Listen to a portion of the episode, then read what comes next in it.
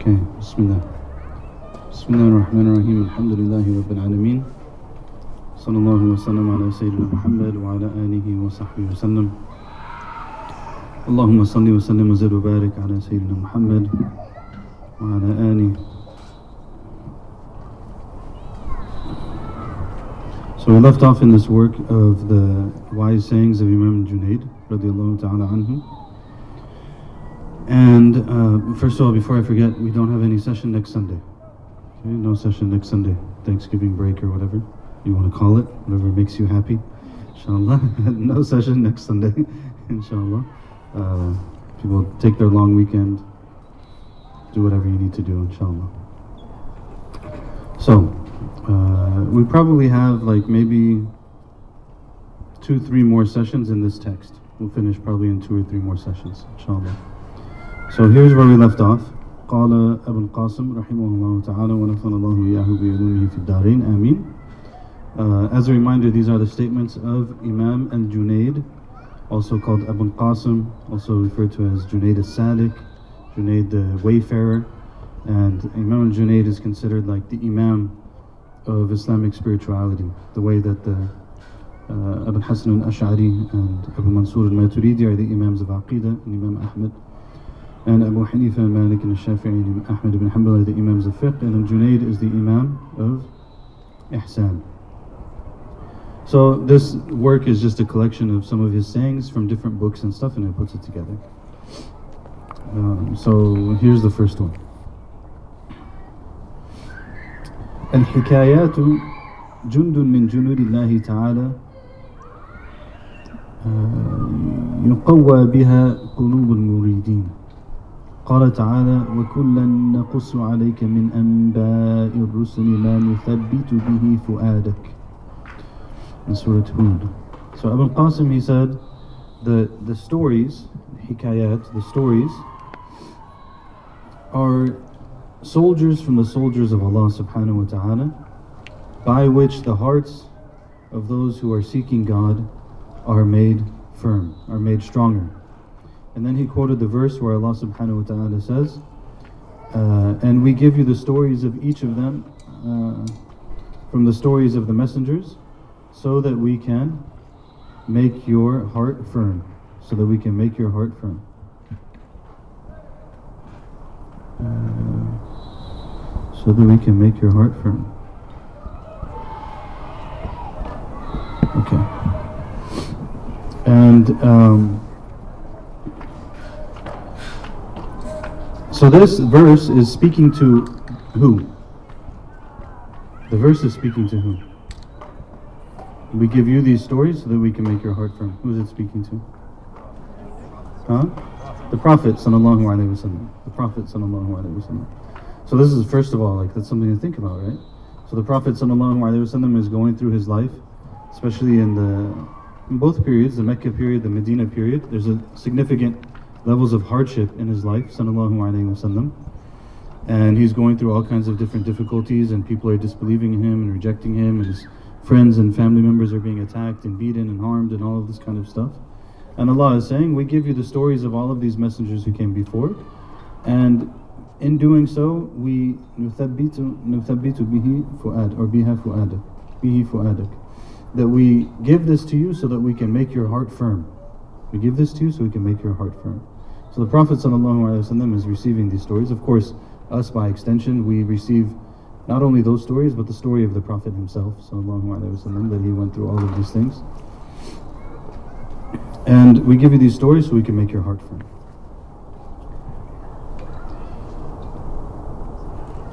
Imam Abu Hanifa, he said, Abu Hanifa, the faqih, right? He said that the stories of the righteous people are more beloved to me than most fiqh, most of the law. He's, he's, that's what he does, is the law, right?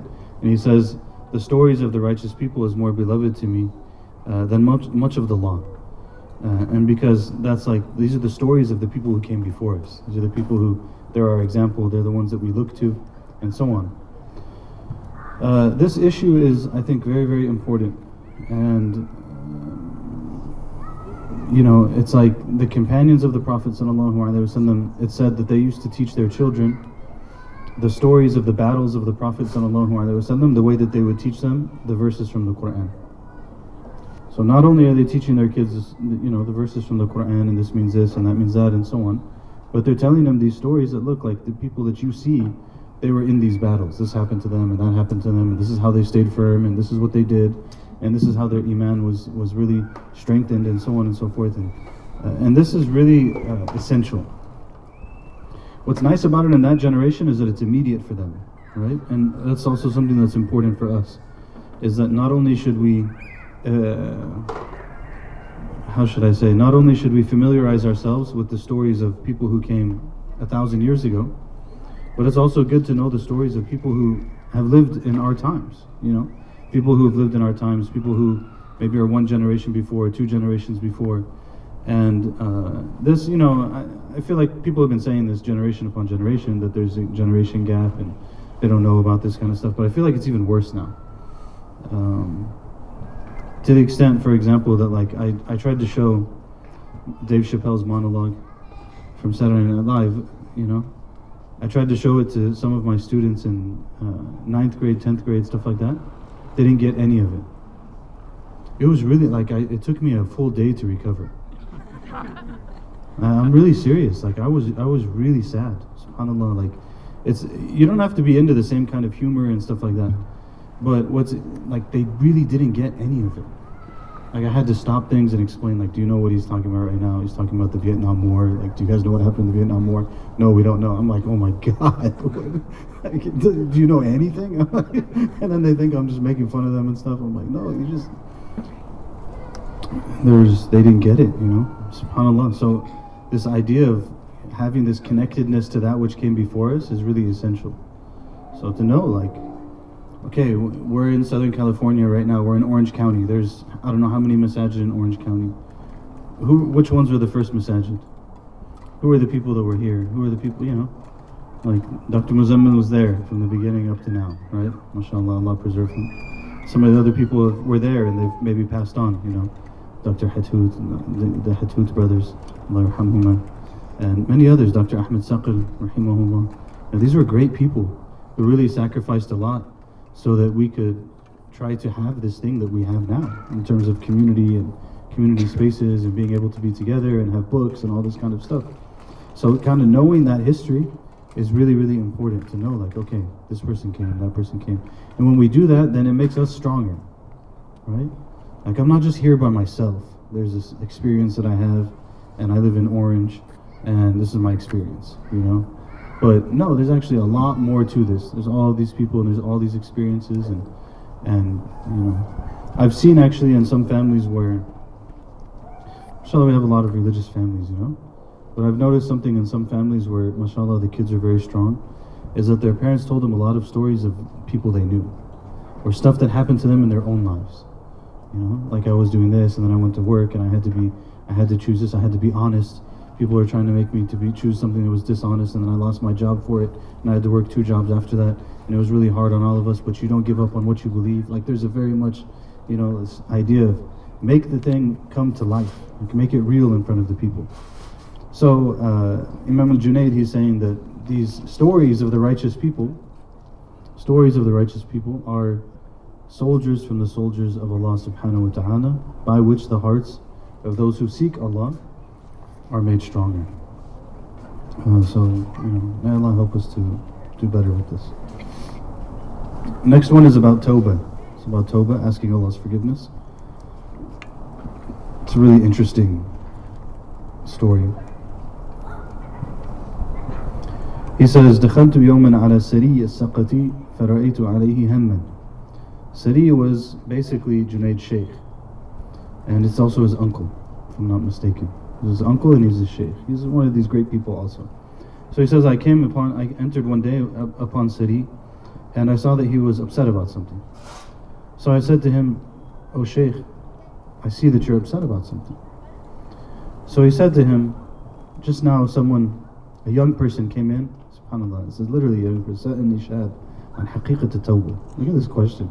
Like a young person came in to Sari and asked him, what is the reality of asking Allah's forgiveness? What is the reality of tawbah? And Sari said to him, the reality of Tawbah, as far as you guys understand, is that it means that you don't forget that which caused you to make the Tawbah in the first place. Okay? So he's addressing the young guy. He says, as far as you guys talk about it, it means that you don't forget, you know, why you, what, what was the mistake you made, right? So the kid, the shab, said to him, no, that's not what it is for us. it's really amazing, actually. You know, like again, these are these are. I mean, these are like the most central figures in all of Islamic history when it comes to spirituality, right? So you have this story of a young person coming saying, "What's this Tawbah?" He says, "As far as I know," he gives him an answer. He's like, "Actually, that's not what it is." And he says, "Okay, so." He says, "What is it then? What do you guys consider it to be then?" Like, it literally says "indakum." So I don't know who that kum is, but I'm assuming it's like I don't know, young people who care about religion, you know? So how do you guys understand? It's like they're having this back and forth. And as far as you guys understand, he said, well, that's not what we think. What do you think? He says, what we think is that we do not remember, we do not remember that which caused us to have Tawbah in the first place. That's what Tawbah is for us. Okay, so you're understanding what it is? He said, what is it? He said, for you guys, it's that you don't forget why you are asking for forgiveness. He said, No, that's not what we think. He said, What do you think? He said, It is that we completely forget the reason that caused us to ask for forgiveness. So Sari is telling this to Junaid, right? And then he so he tells he tells him that, and then he says, "So I'm just sitting here thinking about it." It's really amazing, actually, right? Like, so this is like this great person. He he says, "I'm just sitting here thinking about now what this young person just said to me." Right? I'm just like, hmm. You think about that. So then look what he says after that. Then he says to Junaid, Junaid responds, and he says, it's a great thing the kid said. Like what he said is actually, it's good, you know? So Sari says to him, Junaid, what does this mean? So look, like now, not only is he taking benefit from this young person who came and talked to him and he's thinking about it and stuff, but he's still sitting and he's thinking about it, he's contemplating about it, and his student comes. He tells him, Sheikh, you seem upset, what's wrong? He tells him what happened. And he tells him it's a good thing. He says, So what does it mean? You tell me what it means. He's asking his student, right? To explain to me. I don't understand. I don't get this. What does it mean? So Junaid said to him, Ya Ustad, إذا كنت معك في حال الجفاء ونقلتني من حال الجفاء ونقلتني من حال الجفاء إلى حال الصفاء. I see parental movement. Okay. Alhamdulillah. Compartmentalize.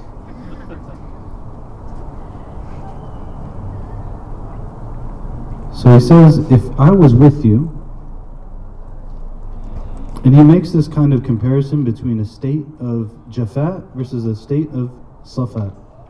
So jafat is like dryness, and safa is purity. So he says, if I'm with you and you take me from this state of dryness to this state of purity, and then all I do is remember the state of dryness that I was in before, then that's a type of heedlessness on my part. He gave him an example. He said, Look at this, look, think about it. He said, So what is he saying? He's saying, So when we make a mistake with Allah and we make tawbah from that mistake, if we were to keep remembering the mistake, instead of remembering that we return to Allah, then that's a heedlessness on our behalf. We should actually be thinking about the this. Now, alhamdulillah, we're back with Allah. We fixed it, we're back with Allah, right? And that's actually in some of the later books and stuff, they'll talk about it. And they'll say that in the beginning of Tawbah, the beginning of Tawbah, one has uh, a level of um, uh, regret over what they did. And in the end of Tawbah, they forget what they did in the first place. The regret is there. These are the person to ask for forgiveness. After they asked for forgiveness, they did everything they were supposed to do, they fixed the situation. After that, khalas, we move on. We don't sit and like be with this all the time, never ending, you know, just beating ourselves up over the issue that we had.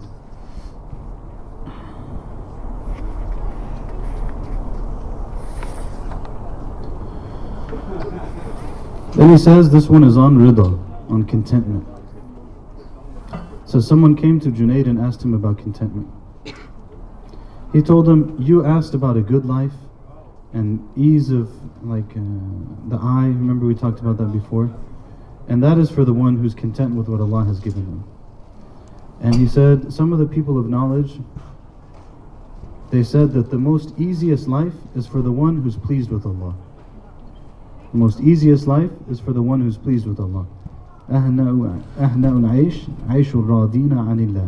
one that has the easiest life or like the the life that's the most like yeah, it's easiest, like you know, it's the one who they're pleased with everything that Allah gives them. Whatever the good comes, they're pleased with it. Whatever situation it is, they're pleased with it. They're the ones that have the best life. This one's kind of difficult. Let's see what he says. He says, and contentment is استقبال ما نزل من البلاء بالطاقة والبشر وانتظار ما لم ينزل منه بالتفكير والاعتبار he says it is to react to whatever comes to the person from difficulties and hardships, to react to whatever comes with strength and happiness, in a sense. Like, you know, they're bishur, like they're uh, some level of like, they don't just become really like sour faced. Do we use that in English? Uh, they don't become like pishini tosh about everything. They don't become sour forehead about everything. It's a really good Farsi expression. You know, like when something, like you taste something bitter, they become like, they just live like that. They don't live like that. He says they go through whatever difficulty comes to them, and they stand up and they meet it with whatever strength they have, and they deal with it head on. And then whatever's coming next, they wait and they reflect and they think, you know, they stay in a state of reflection. And that's because they believe truly that whatever Allah gives them, that He is truly the best of crea- best of makers and doers, and He is more merciful to them, and He is more knowing of them than even what they know for, for themselves. He knows better situation. It's very difficult, right? So, فإذا نزل القضاء لم يكره وكان ذلك إرادة مستحسنا ذلك الفعل من ربه So when something happens, they don't dislike it, because they know that it's the will of Allah subhanahu wa ta'ala and they think that whatever Allah wills is good. It's the will of Allah and whatever Allah wills is good. He says, فَإِنْ عَدَّ مَا نَزَلَ بِهِ إِحْسَانًا مِنَ اللَّهِ تَعَالَى فَقَدْ رَضِيَ so if they consider that whatever comes to them, from whatever comes from Allah subhanahu wa ta'ala, they consider whatever it is to be good, then they are someone who's truly content. It's difficult. It's difficult. Especially when difficult things happen. You know, it's one thing to be content with like, I don't know.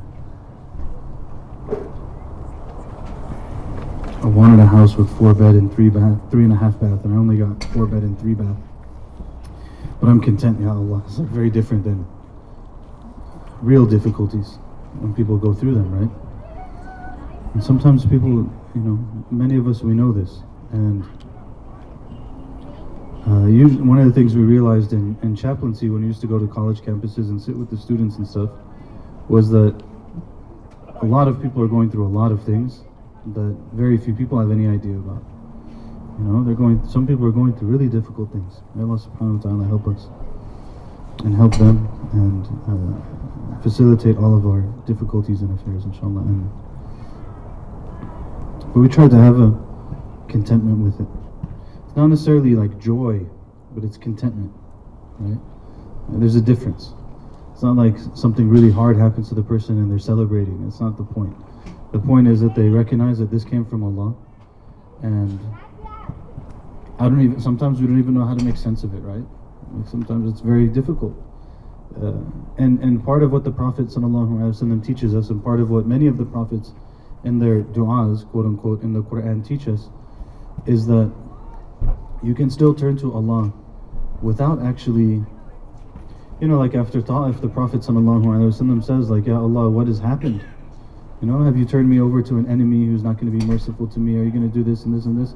He says, but Allah, if you are pleased with me, if you're not upset with me, like whatever is happening to me, if it's not happening to me, Allah, because you're mad at me, then I'm fine with it, whatever it is.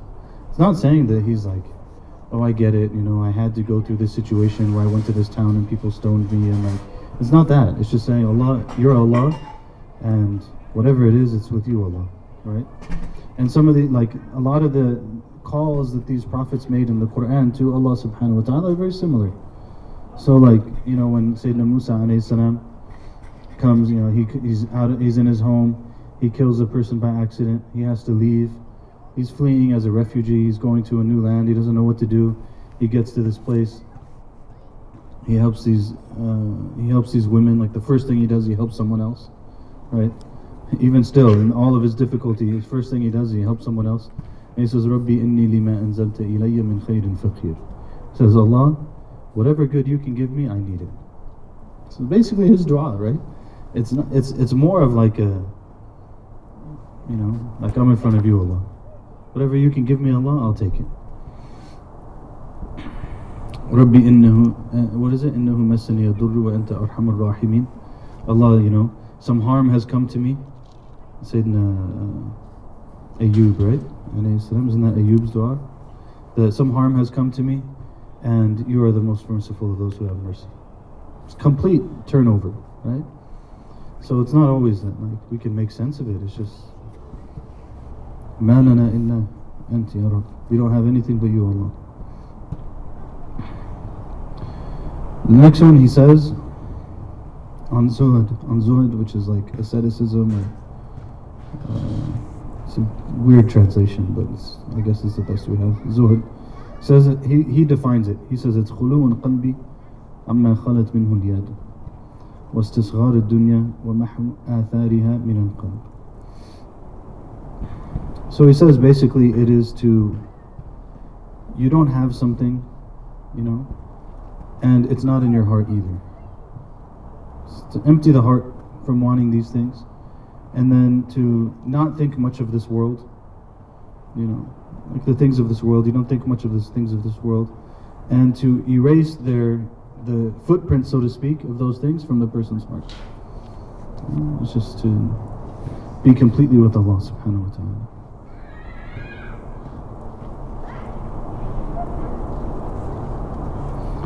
The next one is uh, Al Junaid. Someone came to him and he asked him to make dua for him. So he said the following. Okay, it's not, I don't really have much comment on it, but other than that, it's a really nice dua. So I felt that we could read the dua and intend that it's for all of us, inshallah, and we can say Ameen. He said, he said the following in the dua. جمع الله همك ولا شتت سرك. Said, may Allah bring your ambitions together, you know, focus them, and may He not disperse your inner secret. Like basically, uh, you know, keep you focused. May Allah keep you focused on what really matters. And then He said, and may He cut you off from everything that cuts you off from Him. And may He connect you to everything that connects you to Him. And may He make, and, and may Allah make your um, your sufficiency uh, from Him in your heart, like you know, give you sufficiency in your heart because of Him, Subhanahu wa Taala, and may He make you busy with Him rather than anything other than Him, and may He give you adab by which you can be in His company. Allah, saying, may Allah give you adab, good manners, by which you can be in His company. And then He says, and may He Take from your heart anything that is displeasing to Him, and may He place in your heart his contentment with Him. And then He said, and may He guide you to the closest of paths that lead you to Him. Let me just say Amen. It's beautiful dua, mashallah. Can you imagine going to Junaid and asking for dua and getting that dua? You'd be like, man, I'm set.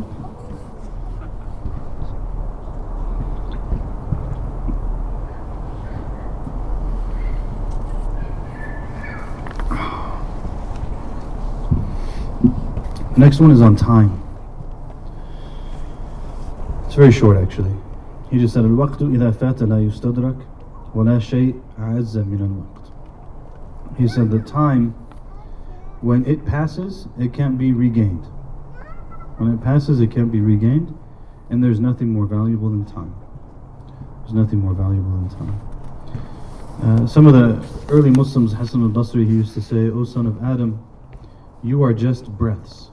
You are just breaths. Some of the scholars, they said actually when they talk about the lifespan, the lifespan is actually in breaths. Some people said that, Allahu A'lam. But, you know, your life is like, you have this many breaths. You have, you know, 600 million, 455,123 breaths, and then that's it. The ajal is over. Uh, but anyways, they said that your life is breaths, and it's the moments that you, you have. And uh, he's saying that once it's gone, it's gone. And there's nothing more valuable than that.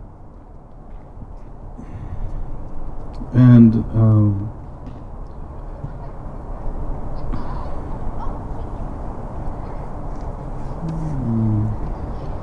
the most important thing then is to consider what is the immediate responsibility. What is the immediate responsibility? What is wajib al-waqt? What is the responsibility of the moment? Because there can be responsibilities that are in that particular moment. Once they're past, you can't get them back actually. But then there can be responsibilities that have like a wider window, you know? Like for example, maybe someone wants to the never-ending problem of studying Islam. You know, I don't know if the community understands the, the psychological problem of studying Islam. The psychological problem of studying Islam is that being a talib ilm, it has its own culture. So when you go into the world of like being a talib ilm, like really trying to study Islam, it has its own culture. It has its own etiquettes, it has its own everything. And one of the big parts of it is that it doesn't ever end. so it's kind of like a difficult thing to start because really you're starting something that never ends. And then if you especially for people who like have the opportunity and blessing to be full-time students, like alhamdulillah we had, it really kind of messes you up in a sense for life.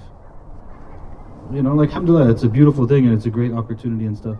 But like when you have several years of your life where you can just study for like eight, ten hours a day and you don't have anything else to worry about, and then you come back and you know that your studies just started like you only finished six or seven years of it and it's not that much like there's a lot more to do and now you just can't do it.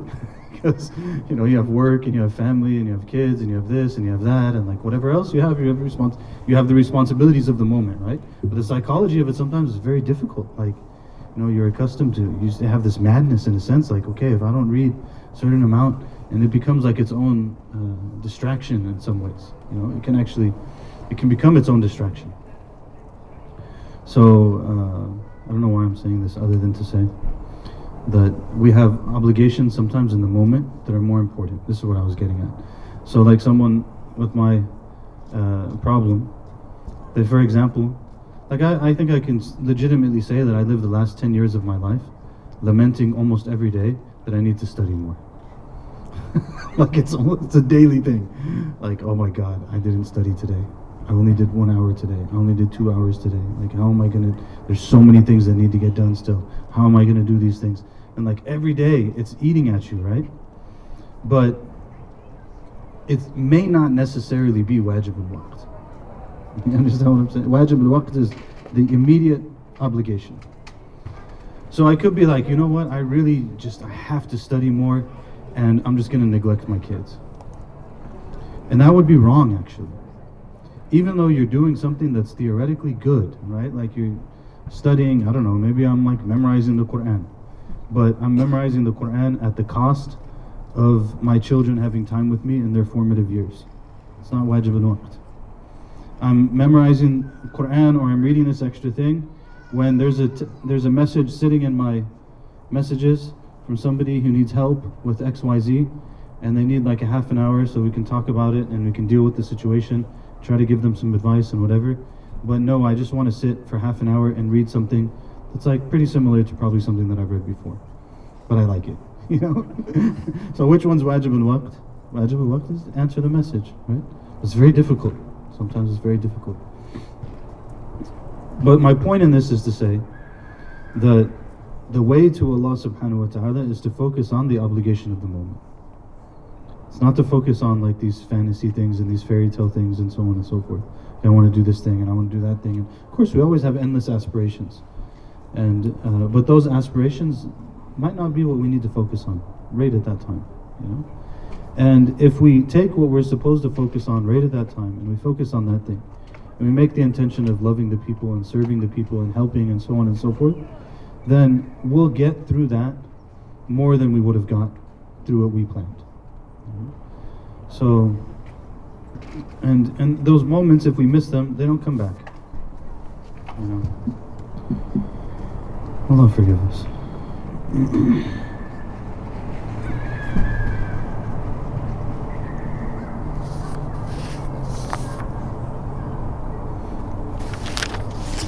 Another one is about lowering the gaze. Lowering the gaze, right? Like not looking at things you're not supposed to look at. Very relevant. He said, Junaid was asked, What can I do that will help me in lowering my gaze? He said, He says, بما أستعين على غض البصر. He said, بعلمك أن نظر الناظر إليك أسبق من نظرك إلى المنظور إليه. He said, What's going to help you? You know? He said, The thing that's going to help you is this that you know that the glance of the one who sees all things comes to you faster than your glance at the thing that you're looking at. Understand his response? like, know that whatever it is that you're looking at, Allah sees you before that. Allah sees you before that. It's a pretty good one.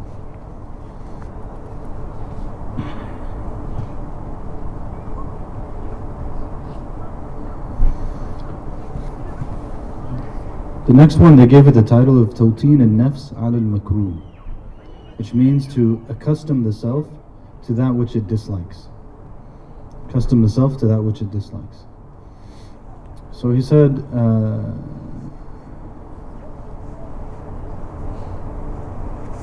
he said, ليس بشنيع ما يرد علي من العالم لأني قد أصلت أصلا وهو أن الدار دار غم وهم وبلاء وفتنة وأن العالم كله شر It's a pretty extreme stance. uh, you know, don't don't get overwhelmed by it. It's a pretty extreme stance.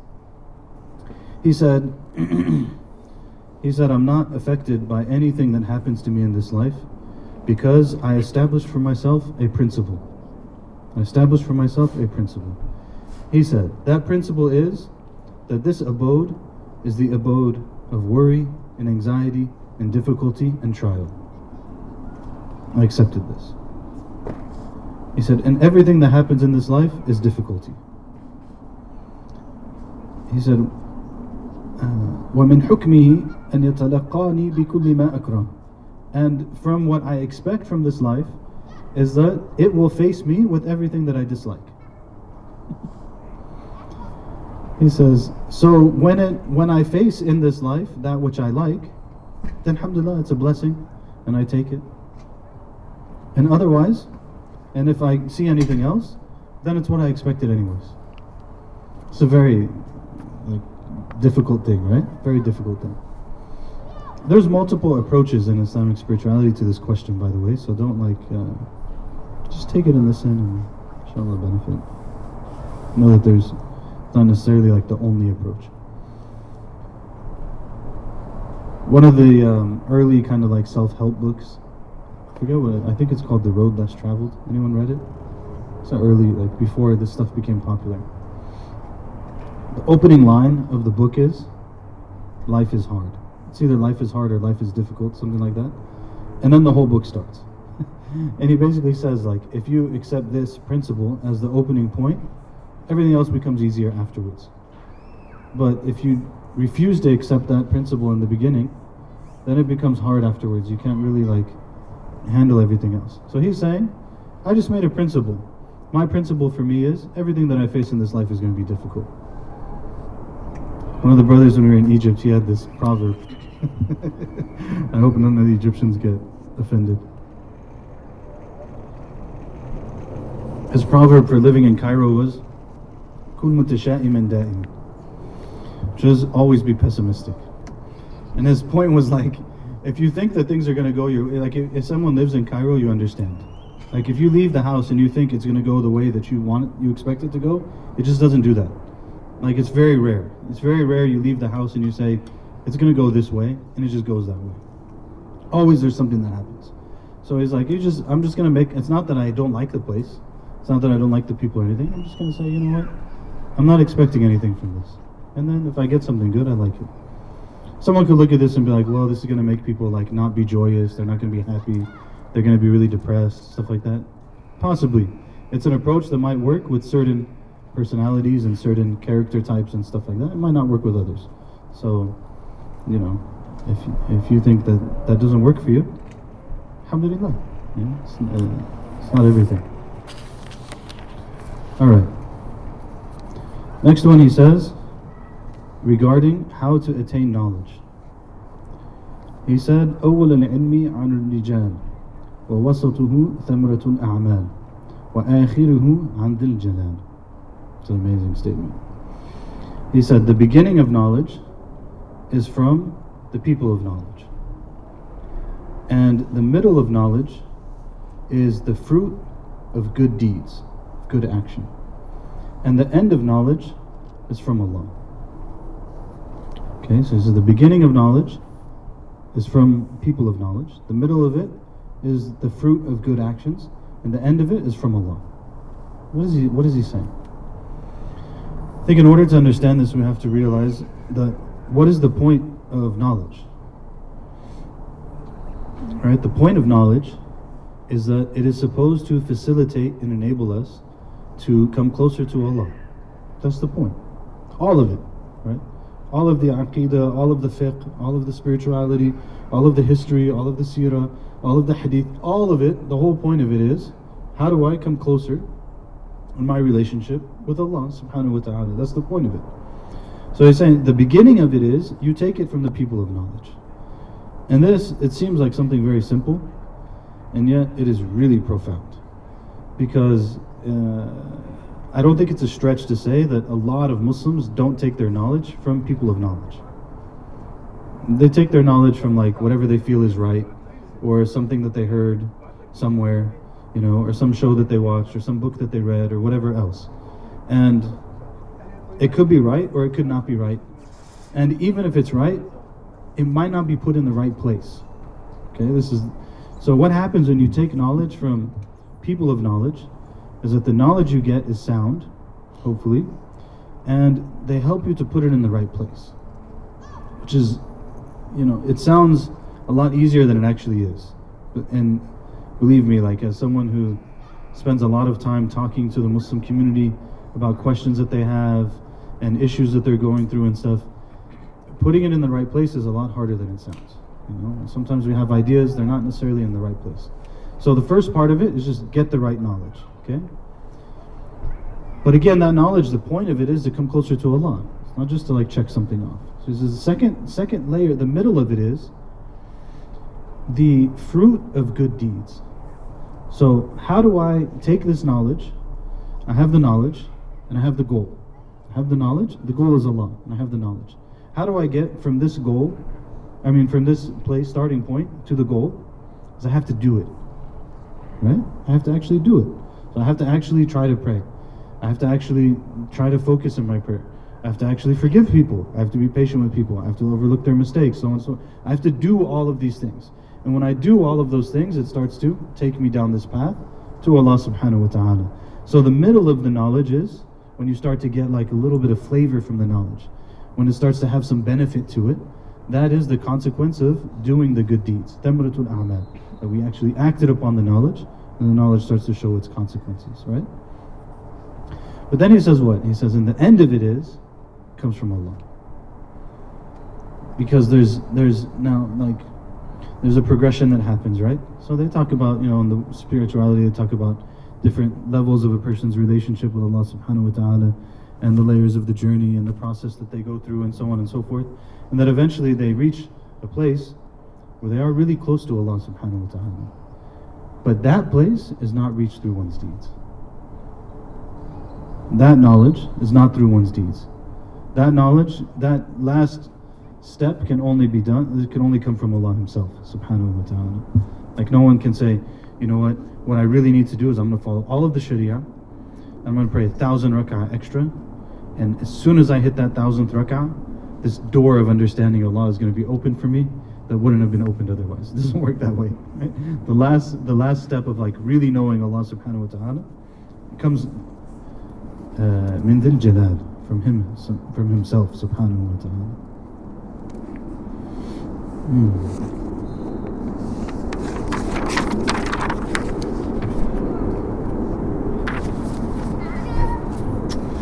He was asked, Imam Junaid was asked about kind of like his way. You know, you take this way to Allah subhanahu wa ta'ala. What does his way look like? What do you do? He said, Bunya amruna ala arba. He said, this way of ours is built upon four things. This way of ours is built upon four things.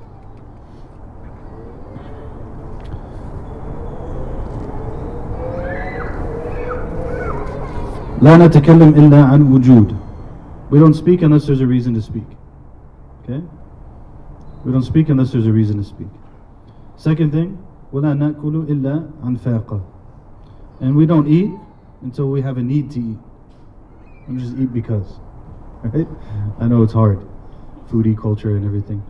But we don't just eat, we, we eat when we need to eat, not for any other reason. And then he said, وَلَا نَنَامُ إِلَّا عَنْ غَلَبَةٍ And we don't sleep except when we're overcome. Right? Like you just can't stay awake any longer, then we sleep. And then he said, وَلَا نَسْكُتُ إِلَّا عَنْ خَشْيَةٍ And we don't remain silent except out of like a fear of Allah subhanahu wa ta'ala. Like it's, it's not just a silence because you don't want to say it or you don't want to offend someone or something like that. So it's out of reverence for Allah subhanahu wa ta'ala. This is kind of developed later on, and they say that the spiritual path has four foundations. You know, that one lessens their speech, and they lessen their sleep, and they lessen their food, and they make sure that they keep good company, essentially. Um, so we'll talk about that later. He said about prayer, radiallahu ta'ala anhu, لا يكونن همك في صلاتك إقامتها دون الفرح والسرور بالاتصال بمن لا وسيلة إليه إلا بي It's a beautiful statement.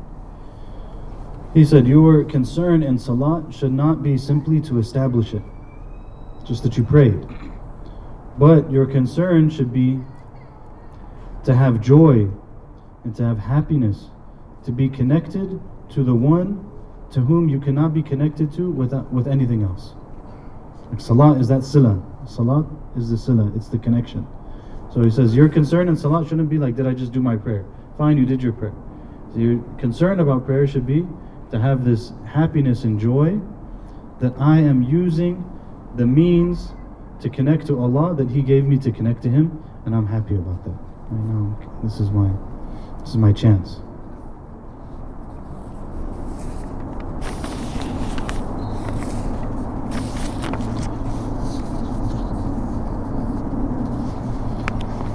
One time someone saw him with a prayer beads in his hand. Sibha, right? You know, like, you know what I mean, prayer beads. They saw him with prayer beads in his hand.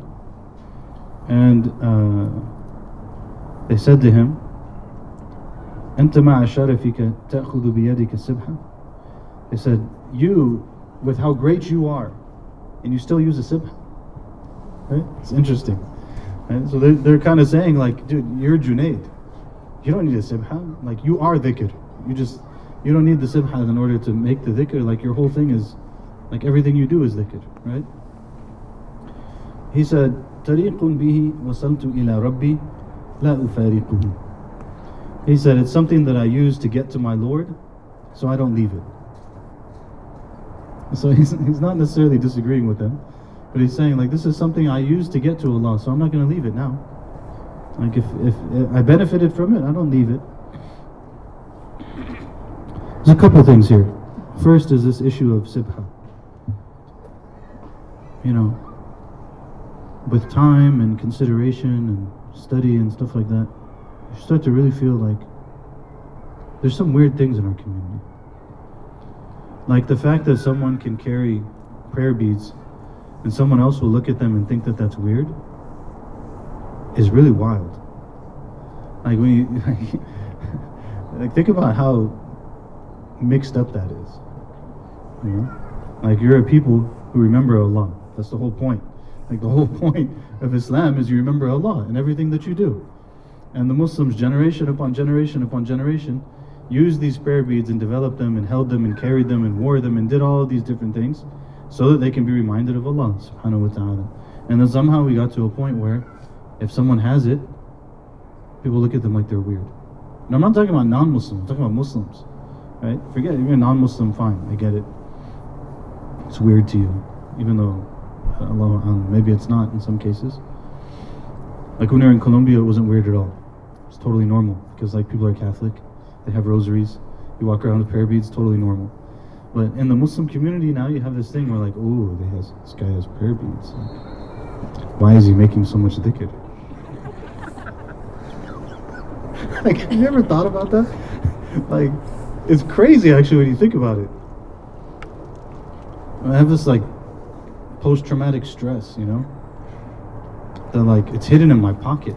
Like I don't even take it out usually. It's hidden in my pocket because like someone sees me and I'm using it, they're like, why is he doing that? You know such a weirdo making dhikr.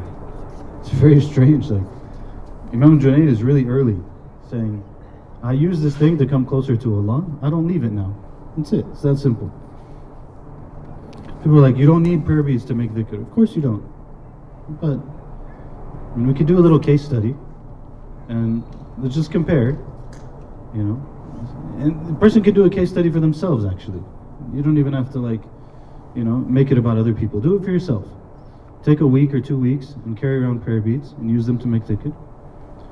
I'm not talking about after salah. This is also another weird thing we started as a community. The only dhikr we make is after salah.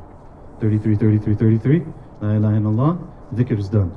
No, no other dhikr for the rest of the day. No other dhikr for the rest of the week. It's a very strange phenomenon. Um, so, but I'm talking about extra dhikr, right? So walk, go around for a week or two, whatever. Take a week or two, take some beads with you, see how much dhikr you make. Take a week or two, don't take any beads, see how much dhikr you make. I would say that vast majority of cases, probably a person's going to make more dhikr when they have beads. Even if they're not out, even if it's like in your pocket, but every time you reach in your pocket, you feel it, and you remember it, you make some dhikr, it's probably going to be more, right?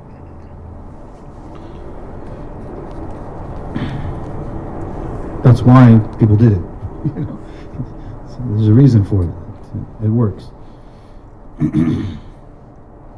Another time he said, في الأمراض والأوجاع خصال أربع تطهير وتكفير وتذكير وتقييد he said in sicknesses and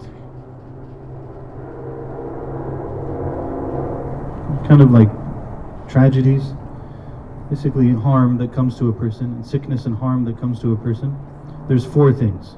There's tathir, there's takfir, and there's tadkir, and there's taqib. He says, for first, there's tathir from major sins. There's a purification from major sins. First one is purification from major sins. Second one is a overlooking of minor sins. Overlooking of minor sins. The third one is it reminds the person of their Lord. And the fourth one is it prevents them from sin. right? Like maybe someone is going to go out and do bad things, but now they're stuck at home sick. Stuck at home sick. So, subhanAllah, Allah help us.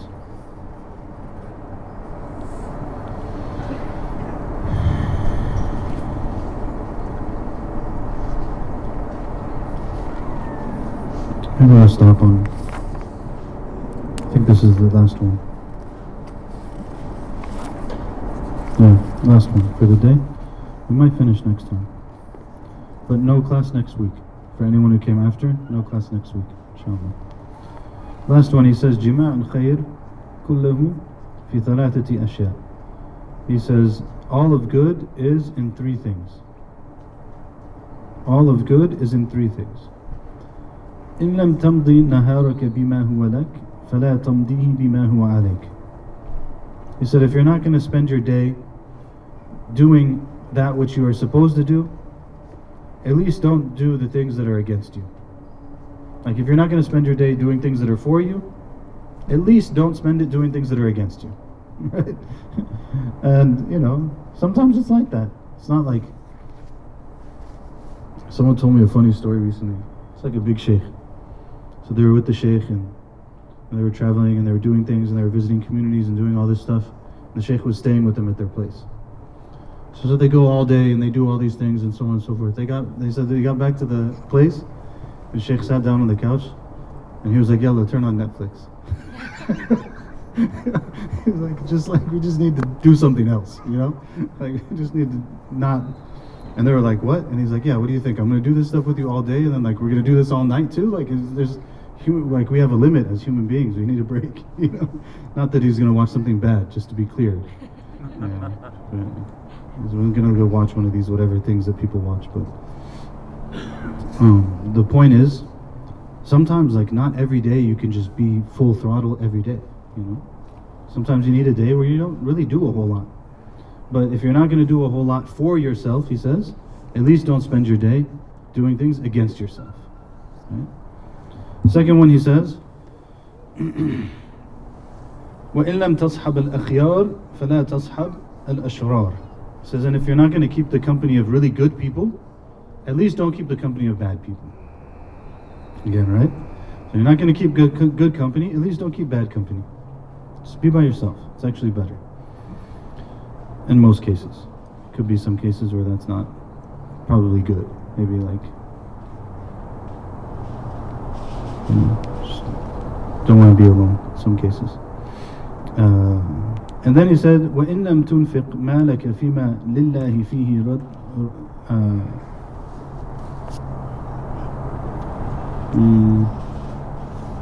رضي فلا تنفقه فيما لله فيه سخط he says so, and then the last one is if you're not going to spend your wealth in that which is pleasing to Allah, then at least don't spend your wealth in that which incurs His wrath, incurs His anger, subhanahu wa ta'ala. So again, it's like one of these things, you know? If you're not going to do it in this, at least don't do that. Okay, you're not going to give it in charity, but don't give it in like you know, spend it on something haram or spend it on something that's not good or whatever else. هذا وصلى الله وسلم على سيدنا محمد وعلى آله وصحبه وسلم. Anyone have any questions or observations, comments, clarifications?